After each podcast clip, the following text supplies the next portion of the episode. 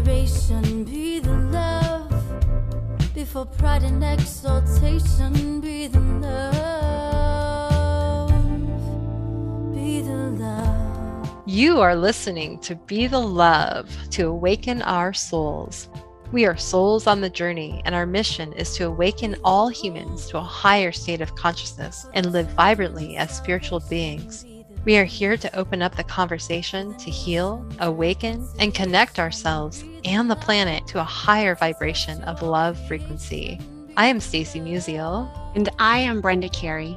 And we are your co hosts at Be the Love podcast. Thank you for tuning in and ascending with us. It starts with you. Everything you need is within you. This is your time. This is Adrienne Elise of the Supernova Soul Tribe this is Mia Tarduno. This is Dig with Sacred Fire Arts, and you're listening to Be the Love Podcast.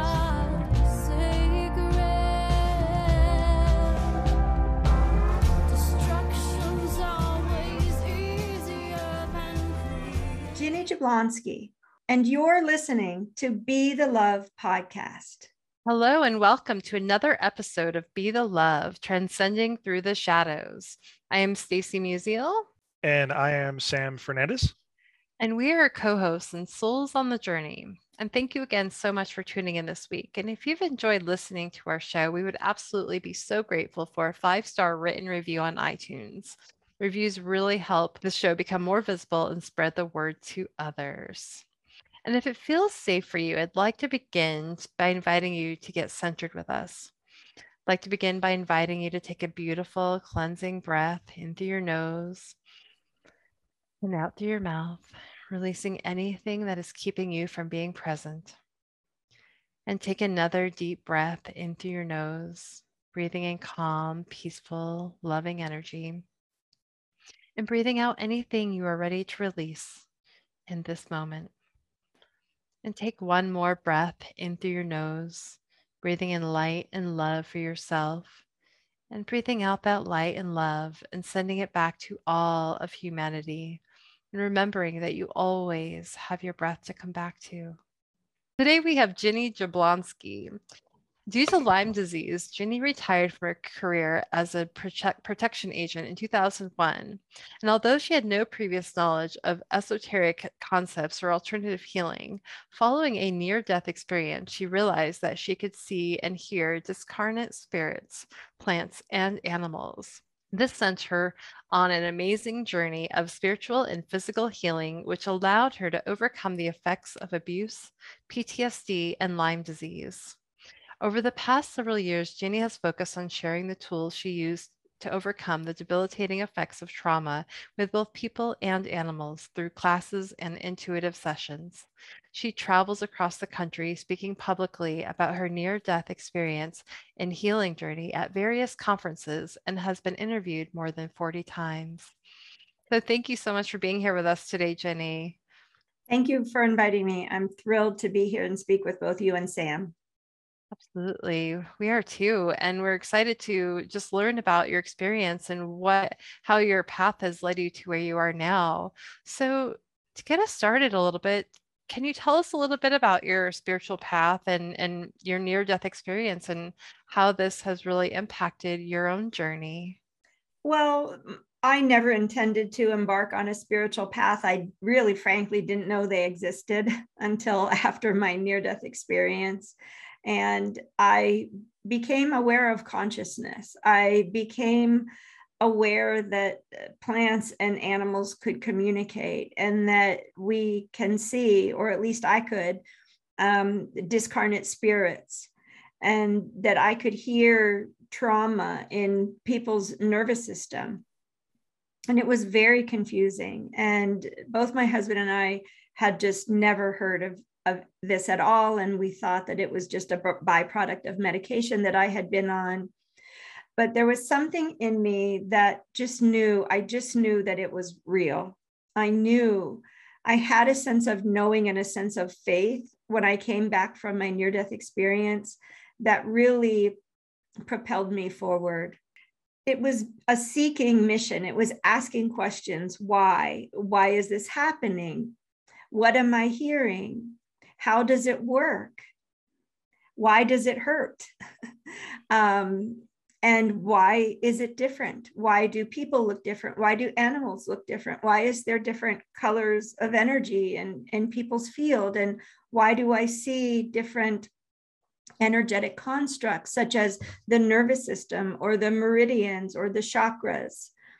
I had a lot of questions and you know knowing things that you shouldn't know um, is very disconcerting. And so i just began asking questions and going to anybody that advertised themselves as a as a psychic or a healer or a medium. And what i found was very confusing that everybody thought that they knew exactly what was happening to me and and exactly how the world and the cosmos worked and what I found was that almost everybody believed different things. And it made it frustrating, but it also made it so fascinating to me. And I kept thinking that there must be some universal truth, there must be some foundational truth. And I just kept searching, I just kept looking. And I loved all of the fascinating opinions and different perspectives but my soul was guiding me to either continue down certain paths or to continue looking elsewhere when I would reach certain places with certain spiritual perspectives. I would hear things like, there's more, you know, keep going. Or when I was shown or introduced to a certain perspective or healing modality, my soul took me into a past life where I had utilized a specific healing modality, or I believed in that certain way, or I held certain um, rigid beliefs, and I was shown the energy of it. Because I could re- relate to it in this life because I could see energy and I could also hear the consciousness of the energy, especially if it was an emotion or a belief system or some sort of trauma trapped in someone's body. And my soul showed me the, the many lifetimes where I had gone down these same paths as the healers that I was meeting and choices that I had made and what were the consequences of the choices. So it was very fascinating. And I, I really on my journey and and my illness and my eventual near death experience i had had everything stripped away from me. My pride my sense of worth my my sense that i was a contributing member of society my my strength. It was all stripped from me. So when i went on my journey i wasn't i didn't there wasn't any pride or a strong sense of ego compelling me uh, to be right or to find people who were right or to make judgments in that way. I was just very curious and I wanted to learn and experience everything that I could, which which allowed me to talk with Sufi masters and yogic uh, masters and to talk with people that had a great understanding of the Kabbalah, though that was um, so very difficult for me to understand. And I and I found that if you really wanted to understand to a high level any of these spiritual philosophies, you really had to dedicate yourself for decades to that path. And I didn't feel compelled to dedicate myself to any one specific spiritual path, but to go far enough down the rabbit hole to find the common threads within all of them and to put that to use on my own healing journey. And having different perspectives a, a, wide variety of different perspectives helped me to see how complicated we really are as human beings. And because i had been quite traumatized a lot of the healing modalities weren't working for me or when people would do something to me energetically, heal something, remove something from my experience, because I could see energy, I would know when it would come back. And I kept asking, why is this not working? I, you know, I paid this person $500. They said they were healing me. Why is it not working? And so it really led me on a path to self awareness and self responsibility and understanding that for me, anyway, what was relevant was a journey of remembering the truth of who I am, remembering that I, and in my perspective, everyone, we are divine, infinite beings of light who hold many layers of consciousness within us and our consciousness and our experiences and our emotions and our traumas affect the way our energy moves in our system. It creates disease, imbalance. And that's really the journey that I went on was to remember just enough about many different modalities and perspectives so that I could put together many different philosophies, um, protocols, mantras, and see what really worked for me and what was effective for other people as well. Oh, it sounds like you went on quite the journey, mm-hmm. and really that near death experience really sparked something within you to say there's got to be more to this or more to the healing journey and, and led you to where you wanted to be. And I'm just curious, just to kind of give a perspective, like during uh, before that near death experience, um, what was your life like? And did you recognize there was something missing before you were given this opportunity to really move forward with the healing journey? I don't know that I recognize there is anything missing. I, I, probably had several opportunities in my life to make different choices or to, to go on a healing journey or a journey of self discovery or self analysis.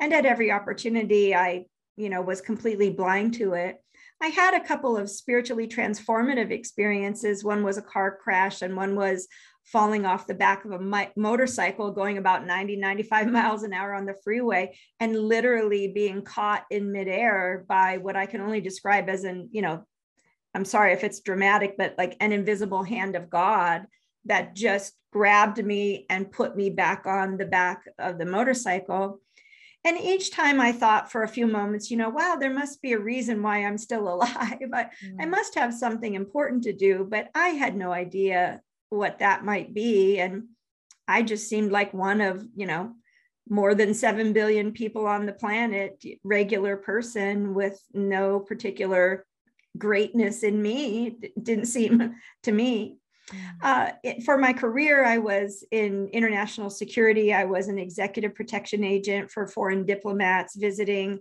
our country on non official visits. And um, I excelled in my field and I loved it. And frankly, it was an escape from my reality and from my pain and from my trauma. And I threw my whole self into the field, and, and it was quite exciting and fascinating and involved a lot of travel but I was had never read a self-help book in my life. Um, and the work was very grueling you know you would work 14 16 hours a day without a day off for three or four months at a time and being a woman it was very difficult working in a man's field and i had many certifications and you know various ways to kill a person you know with small tools that fit in your pocket or um, martial arts training and third party defense training. And I, I was a, a, competition shooter and a, a marksman, and um, I reloaded my own ammunition. So I was, you know, a, a strong uh, woman, but I was a very asleep, very much operating in the in the world um, of competition and arrogance and and I wasn't I, I don't think you might have liked to hang out with me then to be quite honest. Uh, so, no, there was nothing missing to me, yeah. except that uh, my work caused me to become quite ill and experience a tremendous amount of pain because it was not in alignment with my soul purpose. Mm. And my unhealed wounds and my unhealed trauma and my unrecognized uh, invalidated emotions within me that were just affecting my body in so many different ways rose to the surface and i had to retire medically retire early mm-hmm. in my uh, 30s from my career a career which i loved. So that was really the turning point for me is when i lost my job.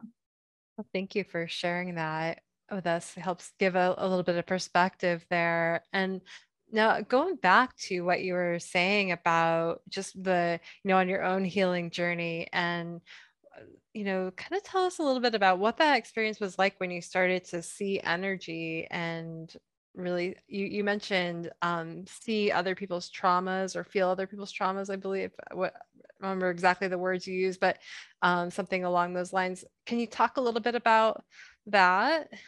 In the beginning i didn't realize that it was the trauma that i was hearing the consciousness of the emotions or the judgments. I didn't realize it what happened in the beginning was i could just see and sense energy now, I had been quite isolated because I was sick for so long and bedridden, and it was just my husband and myself and, and my children who were grown and no longer lived with us. Um, so I didn't really get exposed to a lot of other people except at the chiropractor's office or the grocery store from time to time. So it it was rare uh, when it happened if i was walking my dog or and i heard a plant talk to me or i heard my animal or someone else's animal walking by or a, a person on a walk or a person at the doctor's office i could see the energy. Seeing and hearing were the primary things that were affecting me. I would hear people's thoughts telepathically hear people's thoughts but I would also unknowingly be hearing the trauma trapped within them mm. or the trauma projected at them, the judgment or the shame projected at them by other people that was affecting them without their knowledge. And, and, most of us don't realize how much we are at the effect of outside influences that are externally populating the surface of our energy field. And most people look to me uh, like um, they're walking around in a balloon coated with, you know, burnt molasses. Because we don't take care, we're not aware that we need to clear the outside surface of our auric field. Even yogic masters or people that did um, you know a lot of meditation and prided themselves on being able to ground and be aware of their energy. Most people the surface of their energy field was very populated very congested with unforgiveness and shame and and that type of thing. Um, people that did a lot of high level let's say qigong or tai chi or, or martial arts training or people that do salt floats, they would generally have sparkly clean, almost sparkly clean, uh, or the surface, external surface of the auric field. But even people who did a lot of energy work um, didn't realize that uh, when they were cleansing their field, they needed to also cleanse the outside projections that were coming toward them and what i found was it was as if people had sticky notes you know that that were judging them maybe their culture or their sex or their political ideology or their religious preferences or if they were overweight or if they were short or if they were untidy or you know dressed a certain way um, or spoke a certain way. I heard those projections, those voices radiating from their energy field. And it was confusing because I didn't have any understanding of what it was in the beginning. And so I asked a lot of questions, and most of my questions for many years remained unanswered. Um, people wanted to um, a lot of healers, unfortunately, also were very unhealed themselves, very traumatized. And so they would say very invalidating things if they didn't understand my perspective. Um, a lot of healers, at the time, I didn't understand even the terminology, but they didn't have an ability to be intersubjective. So um, this is one of the uh, abilities I have is this ability to resonate with anybody's consciousness, no matter what they're experiencing, no matter what their uh, perspective, no matter what their religious philosophy, no matter what their worldview, whether it be objective or subjective, I'm able at the level of consciousness to perceive what they need to hear, what they need to, to focus on and on my journey, a lot of the healers just espoused one particular theory or one particular perspective. You must do this. This is the only way. I'm right. Everybody else is wrong. And that was very frustrating. So I did spend a couple of years going to healers uh, with one person in particular. I had three sessions with them a week. I'm pre- three sessions every week. It was a, a person with a master's degree in physical therapy who also did energy work and they invited me to do three sessions a week and i didn't think anything of it like that might have been too much or what have you. And i i did work with this man for six months until i realized not nothing was changing nothing was changing about my experience and I wasn't being educated. I wasn't learning a thing about myself. And so, mm. after about two years of going to people and having people tell me how my worldview was all wrong and the way I spoke was all wrong and the way I thought about things was all wrong, mm. just being told I was wrong, wrong, wrong, wrong, wrong, um, I went to Australia. I had this deep desire in me to go to Australia because I felt that the first time I ever physically incarnated on the planet was as an Aboriginal in Australia. And so when I went to Australia and I was lucky enough to meet an amazing Aboriginal woman and work with her, she helped me understand that for the past two years, all of the information that I had been accumulating, that I had been given, that was framed almost as entertainment. And I've heard this from other people as well. Oh, yes, I've had a lot of Akashic Records readers or psychics tell me I was this or this, or I had this life or that life. But by the time they get to me, they say, but nobody ever said there was an opportunity for healing in that information. Mm-hmm. And I learned that, and I think it was 2014 when I went to Australia. And thank goodness I did. And I did it on my own and I I went to Uluru to Ayers Rock and stayed in the hostel and um, meditated with the rocks at, at, at, lying on the ground with all the passersby just walking by me. I didn't care. I needed to lie right there by that rock and meditate.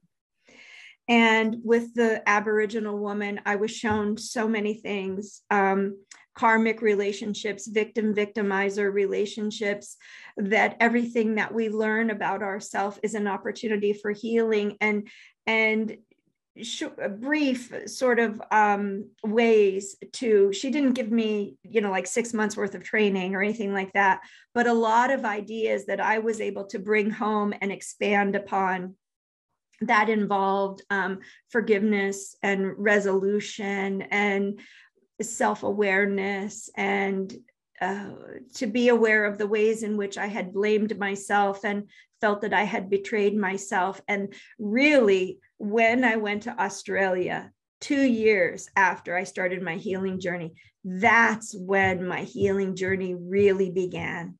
Mm. Those first two years were really teaching me how not to be a healer, how not to be a friend, how not to be a colleague, how not to counsel people. Because almost nothing I did in those first two years, and I had spent tens and tens and tens of thousands of dollars in those first two years, almost nothing was helpful to me until I learned the perspective from the Aboriginals that illness is an expression of the body expresses what the mind has not yet processed, etc. Et so that's pretty much how it started. I really uh, appreciate what you what you said uh, a little bit ago when you were talking about how you went through all these different modalities and you know you talk to these gurus or healers or whatever and they're saying you know my way's the right way. I'm gonna you know this that and the other thing and nothing really fit for you. Um because i you know i believe as well you know that this this spiritual path uh, it's not a one size fits all kind of thing. What you said too how nothing from western eastern you know you tried it all and, and nothing really worked. It's when you went to australia when you actually followed you know your intuition followed your heart is where you found your healing.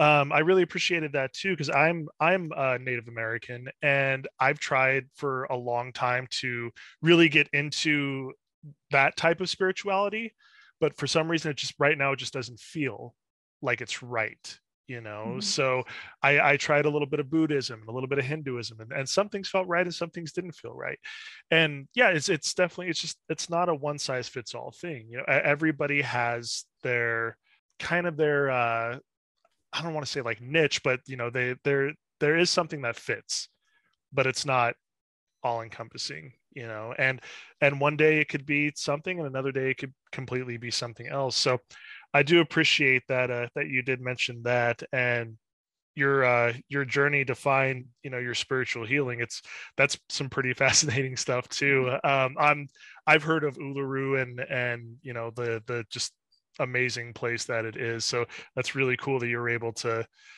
just be there with with the rocks you know and mm-hmm. and out of everything everything you tried the rock is what did it for you you know and i mm-hmm. just i just think that's amazing um i wanted to uh, rewind a little bit too because you you mentioned also that you're able to see uh, energies of people but you're also able to hear animals speak so mm-hmm. as far as you know the healing work that you do can you talk a little bit more about that kind of work that you do with people and any work that you do with animals as well on on that healing side well, the work that I do with people and animals is very similar. Um, and it goes beyond uh, the more readily available perspective of animal consciousness and what animal consciousness is capable of. So, the way that I work is, and I've received many certifications in many healing modalities, and I've walked away from all of them. I do not use protocol. The way I work, my agreement with my soul that I am willing to do this work on this planet only in alignment with other people's souls, with their permission, and not, I don't work from my conscious understanding of anything. And this goes back to that idea of intersubjectivity, being able to relate to another person's subjective consciousness experience. And I don't mean consciousness, the scientific definition of consciousness, our self awareness and our intellectual mind. I mean the consciousness of the physical body, every cell of the body, the consciousness of the energy field, the consciousness of our soul. So the way I work is that I will only see, sense, or hear what is the soul's priority of the person so for example, you a person wouldn't come to me if they wanted to know what house to buy or they had a question about a specific relationship or they were looking for a certain outcome. I have a certain illness that I want to be healed. To me that illness most likely will be buried under 50 or 100 layers of emotional trauma, unforgiveness, unresolved wounds and patterns. So the way I work is I will tell a person's soul what a person's consciousness, what their soul wants them to know. Or where they might have energy blocks, I will be able to perceive that might be preventing them to successfully fulfill the healing and eh, intentions that they've been cultivating for years and people come to me and they'll say you know i've been meditating for 35 years. I've been doing this this and this and it just doesn't seem to shift. And then i give them a message from their soul and that what it's like a linchpin the one thing or a cork in the bottle that needs to be released that they just weren't consciously aware of. And i work the same way with the animals. I don't I, I am not the kind of animal communicator that will go into an animal's conscious memory, like a Rolodex, and pull out memories and answer questions for the owner. I honor the animal soul. I won't know anything the animal soul does not want me to do, want me to know. So, for example, if the animal's sole purpose and they have chosen to pass away in two months, and the owner calls me and says you know um, what can i do to to help the animal or is the animal ill the vet can't figure it out if the animal wants me to know and chooses to live they will tell the owner uh, I have, you know, there's something wrong with my kidneys, or there's something wrong with my heart, or I have an energy block in my feet and I can't ground. But if the animal, the sole choice of the animal is to pass away, I might not be given specific information, which is why I'm I do not call myself a medical intuitive. I feel that a lot of that work is done um, that is a bit of a violation of animal and people, um, their soul journey, their soul wishes. So I try to work in alignment with the soul journey and the soul wishes of whomever I'm working with, be it animal or human. And what I'm finding with animals is that they have a consciousness that is far more capable than most people understand. And they also have mirror neurons, the same way we humans have mirror neurons. And they have been domesticated for thousands of years. And in the middle, inserted into this, um, the way the world works, the human condition, the belief systems, the um, preferences of humans that we project onto the animals. And because they have mirror neurons, our uh, trauma or the things that they perceive in the world around them, as it is um, read, the, the imprints of the trauma that they are perceiving the, ner- the mirror neurons cause their nervous system to believe they have experienced that same thing. So I feel like in general, there's a misunderstanding about human projecting on animals, although there is some, I don't think it's quite as um, clearly defined as people would have. Um, uh, I think there's a lack of understanding of how and why sometimes animals do take on human trauma, suffering, and illness. Sometimes it's their choice, and sometimes they're unable to manage their own energy field because they've experienced a trauma or a shock, which has created a block in their ability to manage their own energy or communicate with their own soul, etc. Literally consciously communicate with their own soul. And the function of the mirror neurons is to let all of us know when there's danger, when there's a risk, and to go into fight or flight. We all have that. Animals have many more mirror neurons than we do. So then their nervous system takes on trauma that they perceive outside of them, that they see and experience outside of them. And, and I think there's a tremendous misunderstanding about that as well. So I try to help those people who come to me. Um, help their animals release energetic blocks, uh, be aware of how they might be um, taking on other people's energy and they're not aware of it, or they're aware of it and they would make a different choice if they could, but now they've got themselves in a bit of a pickle because their energy field is filled now with human emotion or trauma and it's just incompatible with their energy, with their template, with their blueprint animals were never meant to carry human trauma. Um, and so that's that's the work I do is helping people become more aware of what's going on in their energy field, where they might have belief systems that are preventing them from healing. And I've seen that with animals as well.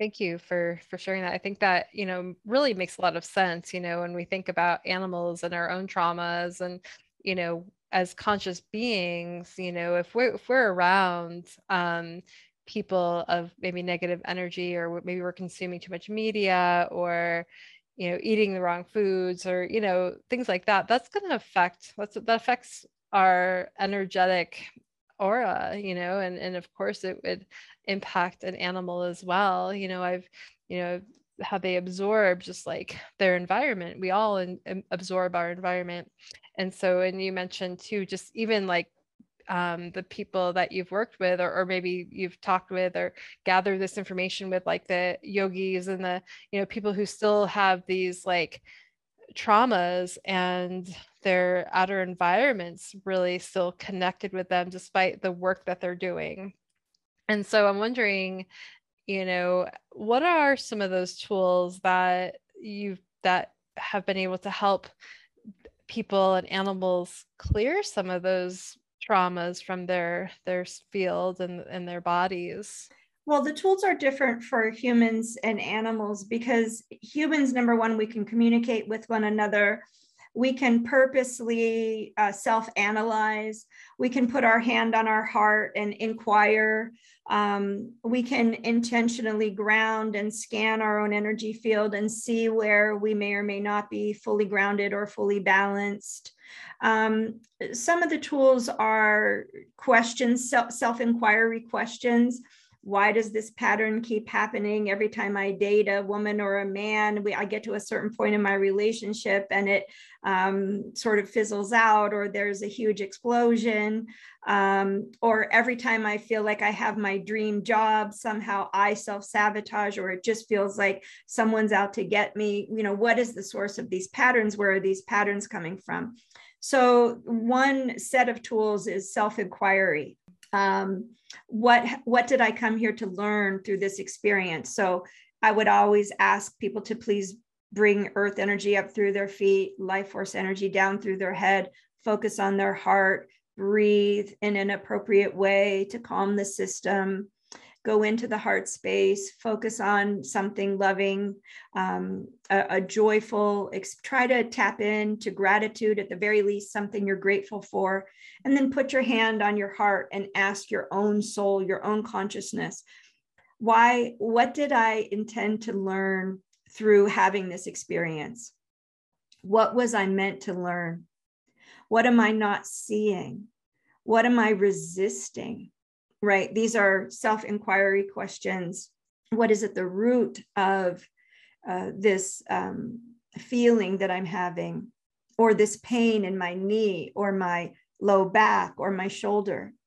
A lot of times we go to the doctor, and the doctor mm-hmm. can't find anything wrong with us because there really is nothing physically wrong with us. It's our emotional body expressing through us in in little um, experiences of pain to get our attention Mm-hmm. Right. the mental body expresses through us in in thoughts that we are not proud of, thoughts that maybe don't seem like thoughts we would want to have. They don't seem kind, they don't seem loving, they don't seem compassionate. And there is an opportunity for self-inquiry also. I've just had that thought. Where did that come from? Did that belong to me? Was it projected on me by my parents as a child or my family as a child? Was it projected on me during my school and uh, academic education? Where are the thoughts coming from? What is the source? Is it that the outside of my energy field is clogged up? So, those are some tools. There are many other tools, a little bit more esoteric, that we can use for self inquiry. One of the greatest tools I have found um, for doing trauma release work is CogniMovement, which I'm a practitioner of. And it takes the um, psychotherapy process of EMDR even further and incorporates neurolinguistic programming skills, Chinese medicine knowledge, um, neurobics, which is a way of strengthening the brain and the mind and through um, instead of repetition through variation. And so it's a wonderful uh, modality for your nervous system and your energy field to communicate with you. And it's something that you can do at almost no cost just buy a ball or ha- if you have a ball hanging around at your house um, and there are free videos on the internet there are also practitioners like myself that can facilitate it. And of course it's very effective being facilitated but you can do it for free. Um, watch the videos for free that the creator of CogniMovement bill mckenna uh, did and continues to do to this day to just support people to become more self-aware and have a relationship with their body and their nervous system and their energy field. It's quite fascinating. Mm. with animals the work i do is a little bit different. You know I'll, I'll ask them if they can see their own light. I'll ask them if they're working with their guides. And sometimes i'll hear oh i wondered who those dogs were or who those horses were. you know, they've just been all around me here, but I never thought to talk to them. um, I'll ask them if they're able to ground, if they're able to control their own energy, if they understand um, the relationship with the owner. You know, do they have um, a contract with them? Uh, help them understand that they might be taking on human energy and is that what they intend uh, because it will lead to illness. In my opinion, this is one of the reasons so many animals have so many human diseases. mm. or that seem to be uh, this rash of diseases that used to be human diseases and now they're uh, affecting the animals. Uh, a lot of times the animals say, you know, actually, no, I'd prefer not to be sick because somebody else has some stuff. But animals like humans, when we experience shock or trauma, we begin to realize that we have to manage our environment to stay safe. You know, safety, security, and survival become a real issue for animals as well. And so we develop these coping mechanisms. And one of the cope, one of the many coping mechanisms we have is to energetically sense the environment, read the room, take on people's anger or frustration just to make sure we're going to get our get dinner tonight. That happened to me when I was a kid, and it happens to all kinds of animals. You don't want to make the person upset who's feeding you. You don't want to see them suffering. You would rather, you know, sit on the couch and have a loving relationship. And so we begin uh, to develop these coping mechanisms, and animals do that as well. Absolutely. That makes a lot of sense. You know that they they really sense their environment, and they they I know you know with animals um, how they can develop even fear fear strategies. You know with their owners. Um, you know, I took in um, a rescue about third, well, probably 11 years ago now. He's 13 and a half, but um, yeah, when he first when he first came to me, he was um, he had been abused, and so that he was really afraid of males, and he remembered this, and that was part of his nervous system.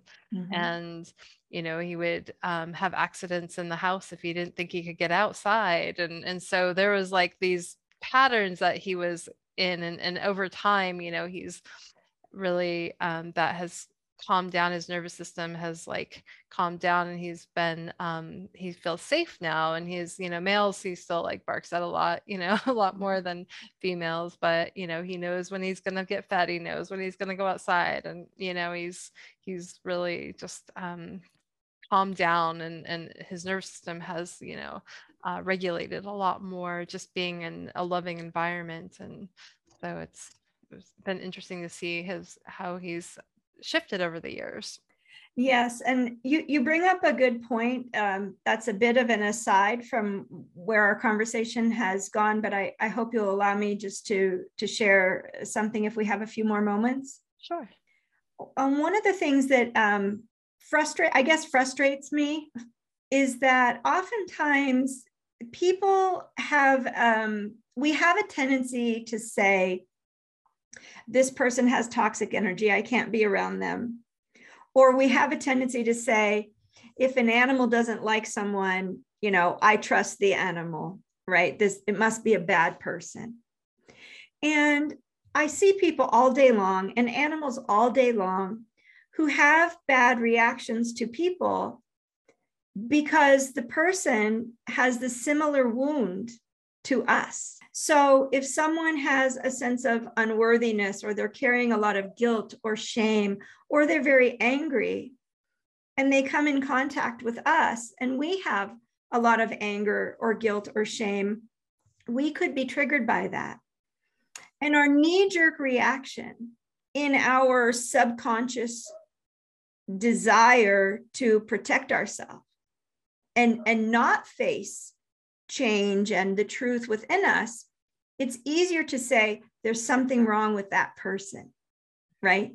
And if an animal is uh, snarling or cowering or repulsed by a human, it doesn't necessarily mean the human's bad.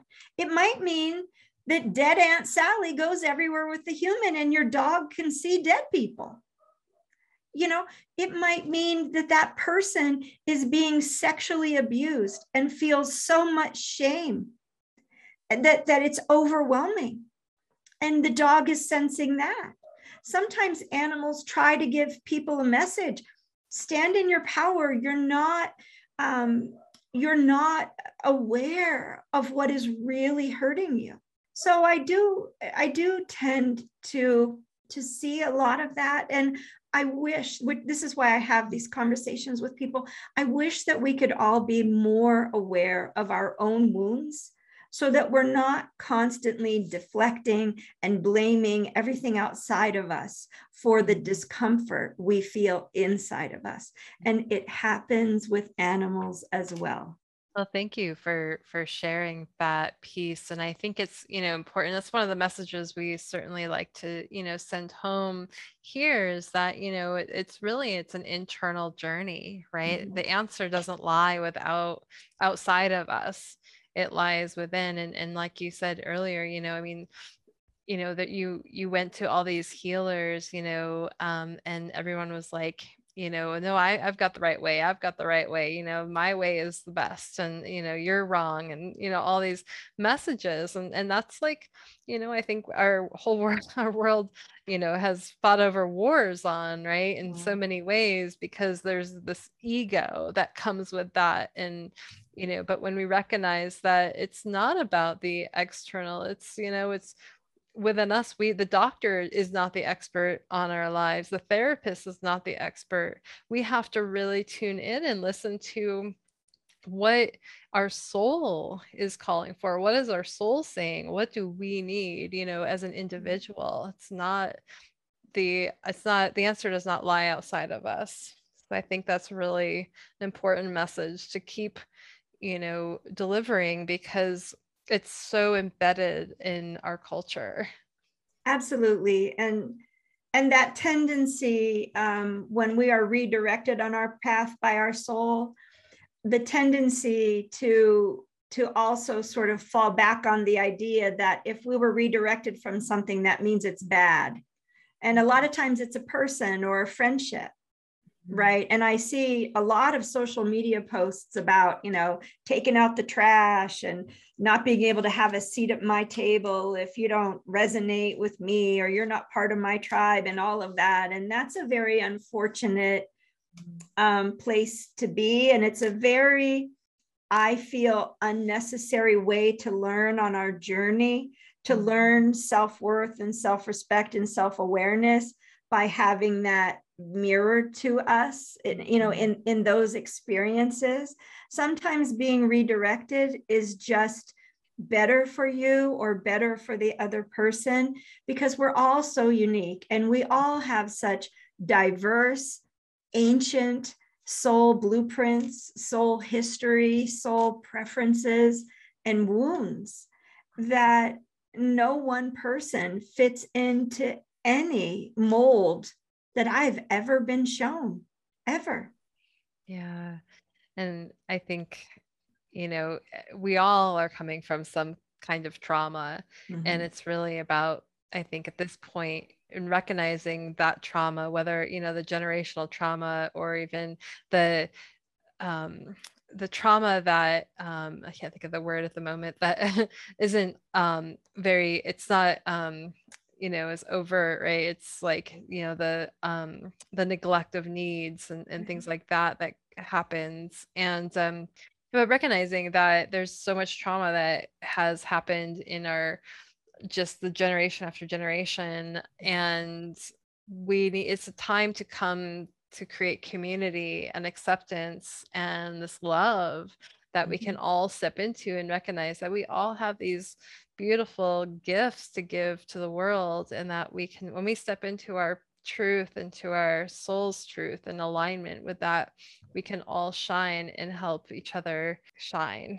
absolutely. And uh, you know the title of your podcast is be the love. And it's difficult for some of us who are maybe more traumatized than others. And i'm not trying to say that you know to wear that as a badge of honor you know my trauma is more relevant than yours, or my spirituality is better than yours, or my God is better than yours. Or I'm not talking about in a comparative way, but for those of us who struggle more to be the light, who struggle more to find the light inside of us, who struggle more to find and resonate with frequencies of gratitude, of peace, of joy. For some of us, we've come here to really clean up a lot of un, unresolved traumas, mm-hmm. a lot of lessons that we hadn't quite learned. We hadn't quite put it all to bed to tie up the loose ends. And those people generally have a tremendous amount to share about their journey on the other side. But unfortunately, it's quite painful when we're going through it. That's for sure. Yeah, absolutely. And I think part of like, you know, our our show is, you know, really honoring that shadow, the trauma, the stuff that's dark too, not yeah. just about the light because we can't go through the dark without getting to the light. We can't have the light without the dark. We have to, you know, honor it all. That's what makes us human. And I think mm-hmm. there's a lot of spiritually spiritual bypassing that can happen, you know, when we say, oh, let's just be the light because that's unrealistic. Mm-hmm. You know, we some of us are we're going to go through dark times. We're going to go through pain and you know, we're going to go through the trauma and that's part of the human experience. So I think right. you know, we have to go through that in order to recognize that we are the light.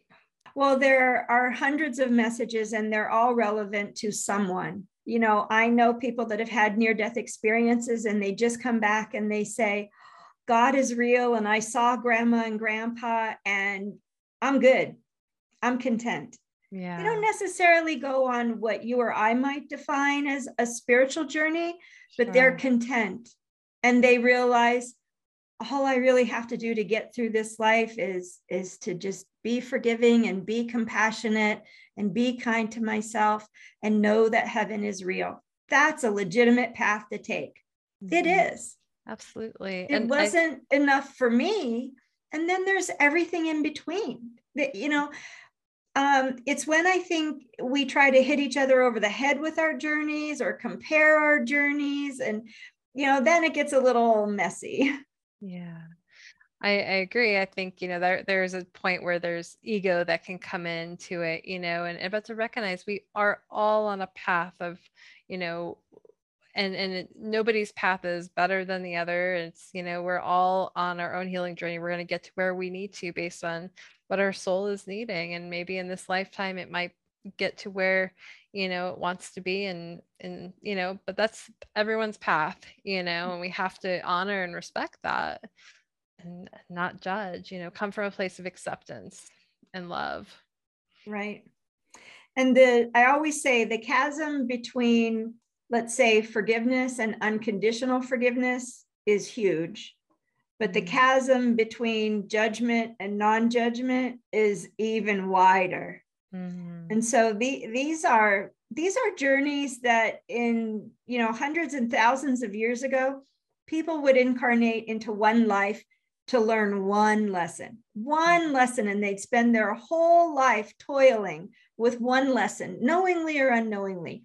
I mean, heck, there are shamans and siddhas in the in the east, in the mm-hmm. far east, who spend a decade or more meditating on one spiritual gift to mm-hmm. develop one spiritual gift. They want to levitate, they want to move something with their mind, they want to be very telepathic, that you know. And in this life, so many of us have chosen to clean up a lot of loose ends and learn a lot of lessons all at once on a very mm-hmm. accelerated path so that we could get in and experience this time of evolution for humanity and transcend the human form into something the world has never seen before. And for most people, it's not a very, it's not like you're floating on an inner tube going down a nice, lazy river. It's a little bit complicated. Yep, it can be a little bit overwhelming if you chose that path. Absolutely. Right.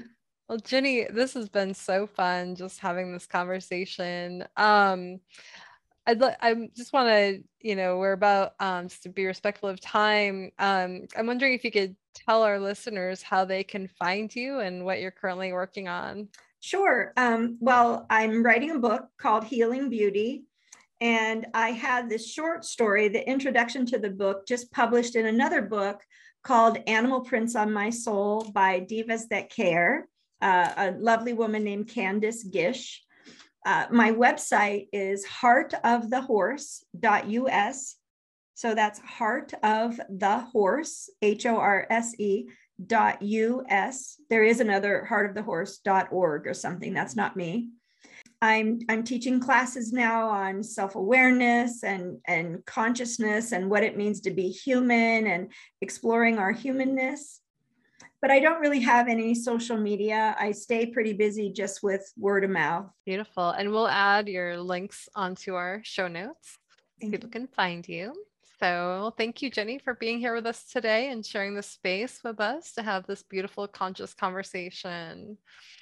And thank you for listening to our show. Stay tuned for more episodes being released on Mondays at 5:55 a.m. Mountain Standard Time. And if you've enjoyed listening to our show, we'd absolutely love a five star written review on iTunes. And of course, please share the love by sharing it with your friends. And if you want to support the work we're doing, please consider making a donation to our Patreon website at patreon.com forward slash be the love podcast. And until next time, love yourself, love each other, and love the world. We love you. Amen. Love you guys. Take care, and we'll talk to you later. Hi, I'm Ginny Jablonski, and thank you so much for listening to the podcast. I'm an intuitive healer who helps to give people and animals messages from their soul to help them move ahead on their spiritual journey. And thank you for listening to Be the Love podcast.